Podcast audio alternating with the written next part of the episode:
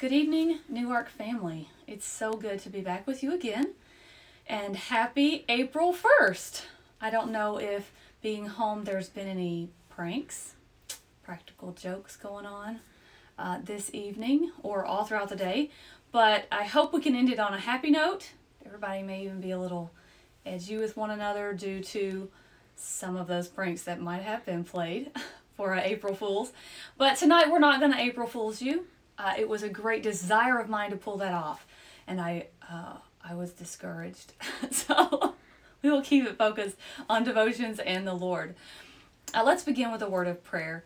Lord Jesus, thank you for the opportunity to come together as a family, to again reflect, to study, to think on your word, and to fellowship through a different medium, but to fellowship nonetheless.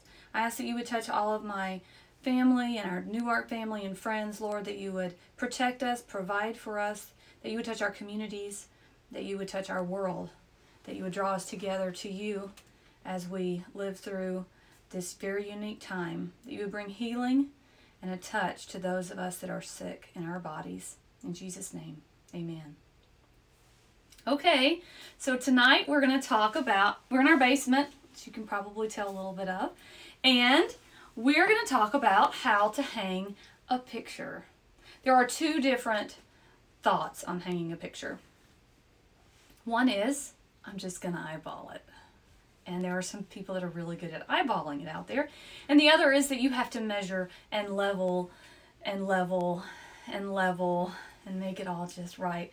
And uh, that's not really my school of thought, but I don't hang most of the pictures in my house. So, safety goggles on. Here we go. So I have this picture here. We are going to hang really nice on this well painted sheetrock. So, First we have to do is we have to measure. You have to know how big your space is that you're going to hang your picture in. So that's about 25 and almost a half. And you know, we're going to eyeball this one. So that's that's good. We don't really need to know that much. Step back, kind of look at our wall here and eyeball it, you know, kind of in between. Yeah, I think that uh, I think that looks pretty good right about there. What do you think? Yeah. So, uh, I really don't need this anymore. I think we're just gonna say, could probably put a nail about here. A nail about here. Yeah, yeah, I think that looks good.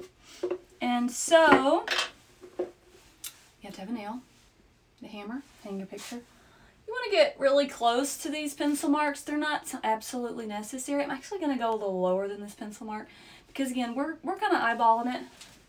So we're going to get this hammer in. Now this is the fun part. It is entirely possible that you might be on a stud, which I've heard is a really good thing. So you're on a stud and you're hammering. and It's like, oh, this won't really go in well. So what you want to do is you want to you want to hit it. Oh, it's not going anywhere. So you really just want to rear back, get your aim right, and just hit it really good. If you're really good at this, you can do it with one blow. Okay, you ready? Here we go. See, it's not going in. So we're gonna we're gonna rear back. Are you ready? Oh well. Oh.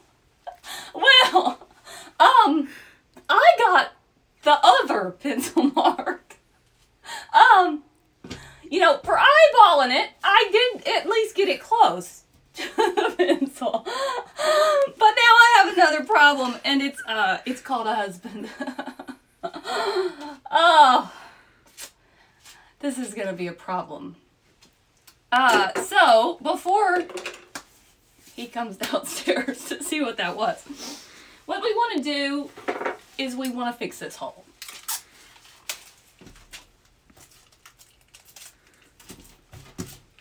So I don't really have a hot glue gun ready right now, but we just want to kind of make it to where, you know, the, the hole's not denting in. So we take our tape here. See, see the pressure? There's, there's, there's then, oops. Then we need to get us some more tape. Not this kind. This is not the kind we want. Let's go for the, the good stuff. This will fix anything, no matter what your problem. So, we just want to get it nice and covered. And make sure that nothing's gonna fall through that hole and man, there we go. So now, now part two of hanging a picture I think is gonna come really in focus because it really matters where we put this picture. Um, oh, I got a little too much duct tape there. So you want to peel real careful so that it doesn't take the paint off the wall because because then someone might, like my husband, might notice. So, okay, let's try this again. Voila! Look at that. Okay, so now placement on the wall isn't so important uh, for centering anymore. What is very important is that this picture hangs right here. So you're want to use a measuring tape. And we're gonna we're gonna know that this is this is nine inches. Um, so if we come in about two, wait, what, two inches on each side at about two, and seven is where we're gonna want these marks. Oh, just a second. Okay, right at two and seven. So I think my tape measure's a little bent there. Uh, you want to kind of get that straight. Let's see. Two. And, oops. Seven. And remember, the most important thing is that is placement. Very valuable. Okay, so let's try this again. This time, let's try not to be on a stud. I think that we should, we should really go for gentle. You just want to tap that in there. Oh, tap that in there just a little bit. And then you want to just um, make sure that you did it right, you know. Oops, tap that in there a little bit. And let's try. Look at that. Voila. Nice picture hanging at its finest. So you can choose if you want to be that person that wings it. Uh, just don't put your nail in a stud um, unless it's heavy. And then you may want to ask for help. But if you're going to measure and do everything right, the second way, I would, I would say go for that one. And if you can't, then again, ask for help. So let's get into our lesson a little bit really quick. Tonight, we're going to talk for a few minutes on fix your thoughts. Uh, we've had some lessons on, on fixing your thoughts, but sometimes my thoughts need to be fixed. So this, this picture had to be hung and uh, some things had to be fixed. And so when you come in here, you don't think, oh, that needs to be fixed. You think, oh, what a nice, what a nice picture hanging there. But when our thoughts are not where they should be, when our thoughts are getting out of control or getting getting away from us, we have to fix our thoughts. So, just like hanging this picture, there are some things that you and I can do to fix our thoughts. The first thing is measuring. We used a, a measuring tape to measure right where to put those nails to make sure this picture was right where it needed to be. And there's some scripture about this. James chapter 2 verses 14 through 22. What good is it, dear brothers and sisters, if you say you have faith, but don't show it by your actions? Can that kind of faith save anyone? Suppose you see a brother or sister who has no food or clothing, and you say, Goodbye, have a good day, stay warm and eat well, but then you don't give that person any food or clothing. What good does that do? So you see, faith by itself isn't enough unless it produces good deeds.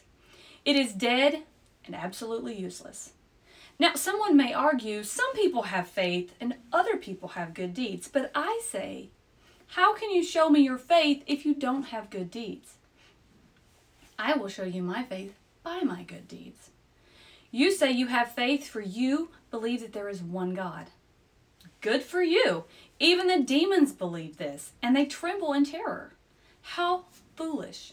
Can't you see that faith without good deeds is useless? Don't you remember that our ancestor Abraham was shown to be right with God by his actions when he offered his son Isaac on the altar? You see, his faith and actions worked together. His actions made his faith complete. We must measure our faith by our actions. We have to measure to make sure that things match and are even. One of these nails can't be higher than the other nail or lower, or the picture would be crooked. They have to work together. Our thinking and actions must be measured so they're working together correctly. Every person has actions and faith in something. We must choose to measure our faith and actions by Scripture to get our thoughts lined up correctly. Number two, the second thing we can do is balance. This is a level.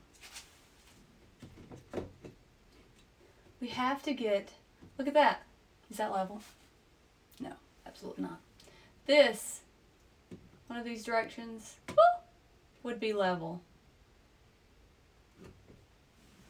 We want our lives balanced. 2 Corinthians 10 and 4 says, For the weapons of our warfare are not human weapons, but are made powerful by God for tearing down strongholds.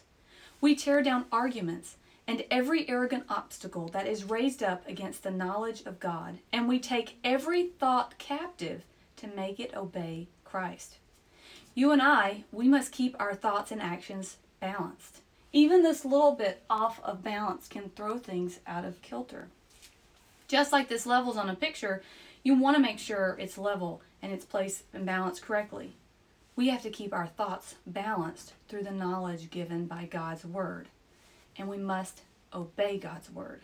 We cannot, we cannot allow our imaginations to run away with what ifs, what could have been, what could be, or allow fear to control our thoughts.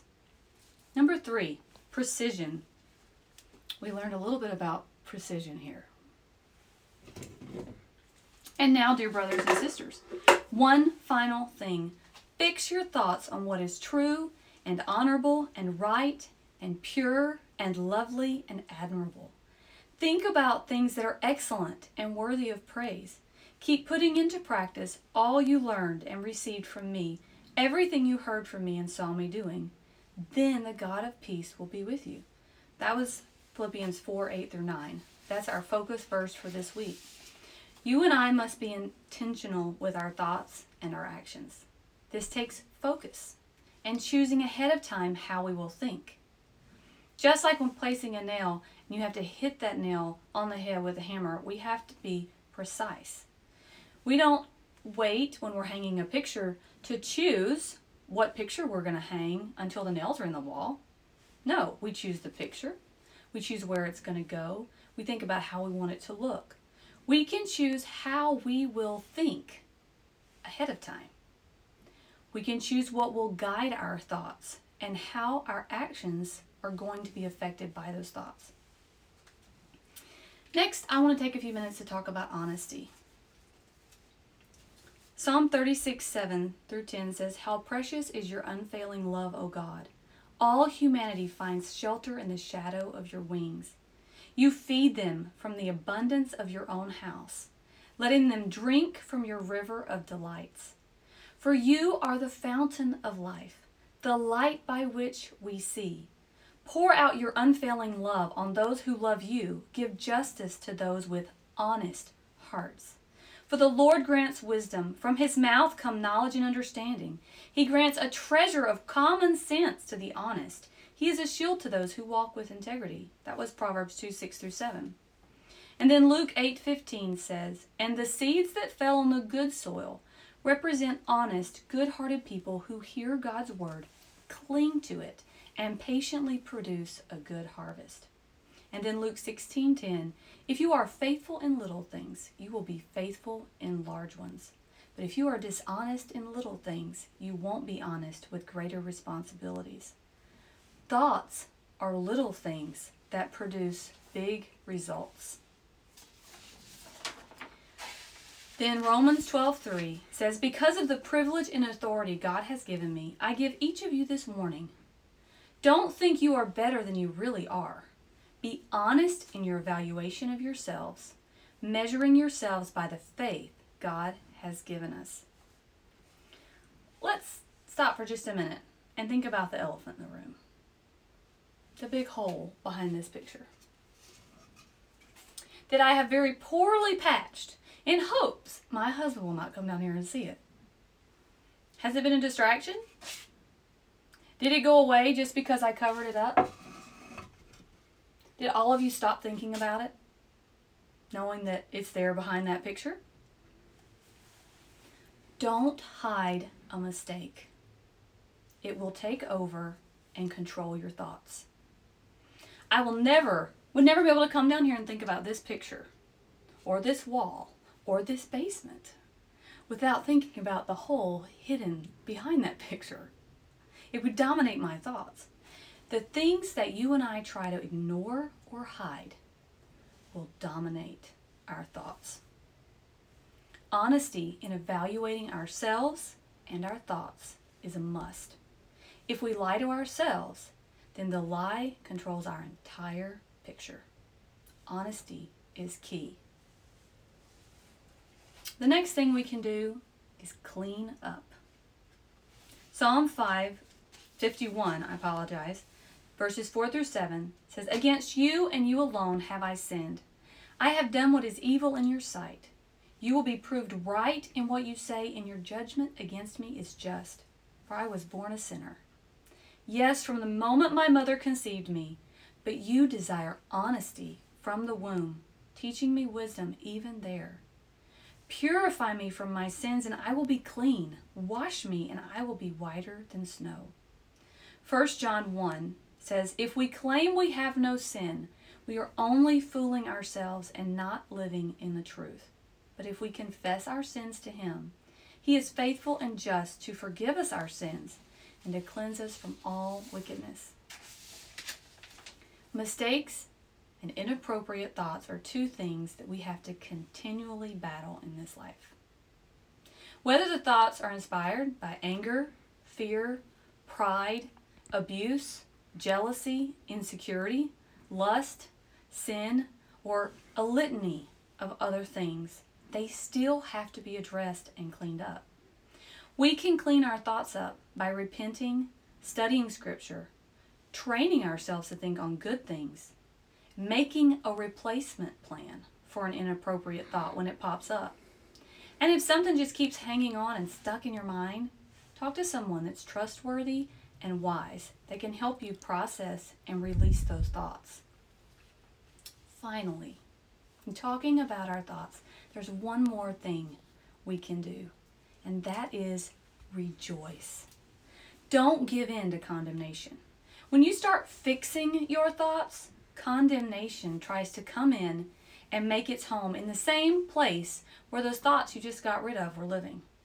Condemnation wants to condemn you because you had to fix your thoughts in the first place. Kick condemnation out. My favorite way to kick condemnation out is to rejoice. I thank God for where He has brought me from. I use those things that He's brought me out of as an opportunity to rejoice. I praise Him for helping me change my thoughts. And I remember the why. Why I have a reason for thanksgiving and praise. Condemnation cannot live with rejoicing and praise. It is defeated every time. I want to close with these scriptures. But let all who take refuge in you rejoice. Let them sing joyful praises forever. Spread your protection over them that all who love your name may be filled with joy. That was Psalms 5:11. And then Psalm 13, 5 through 6 says, But I trust in your unfailing love. I will rejoice because you have rescued me. I will sing to the Lord because he is good to me. Then Psalms 35, 9 through 10. Then I will rejoice in the Lord. I will be glad because he rescues me. With every bone in my body, I will praise him. Lord, who can compare with you? Who else rescues the helpless from the strong? Who else protects the helpless and poor from those who rob them? When condemnation comes and you feel little beat down by the thoughts that you've had, you remember to praise Him with every bone in your body. I'm so thankful that we don't have to live with condemnation. Lord Jesus, thank you so much for the opportunity to live for you. Thank you that you help us clean up our thoughts, that you help us reorder our thoughts, that you give us tools to work through so that we can think in a way that pleases you. We can think on what is good. I ask that you would touch us tonight and help us if we are struggling with condemnation or thoughts or getting our thoughts in order with fear, with anxiety, that you would help us rejoice and to focus on you and your goodness. In Jesus' name, amen. God bless you, and we'll see you tomorrow night.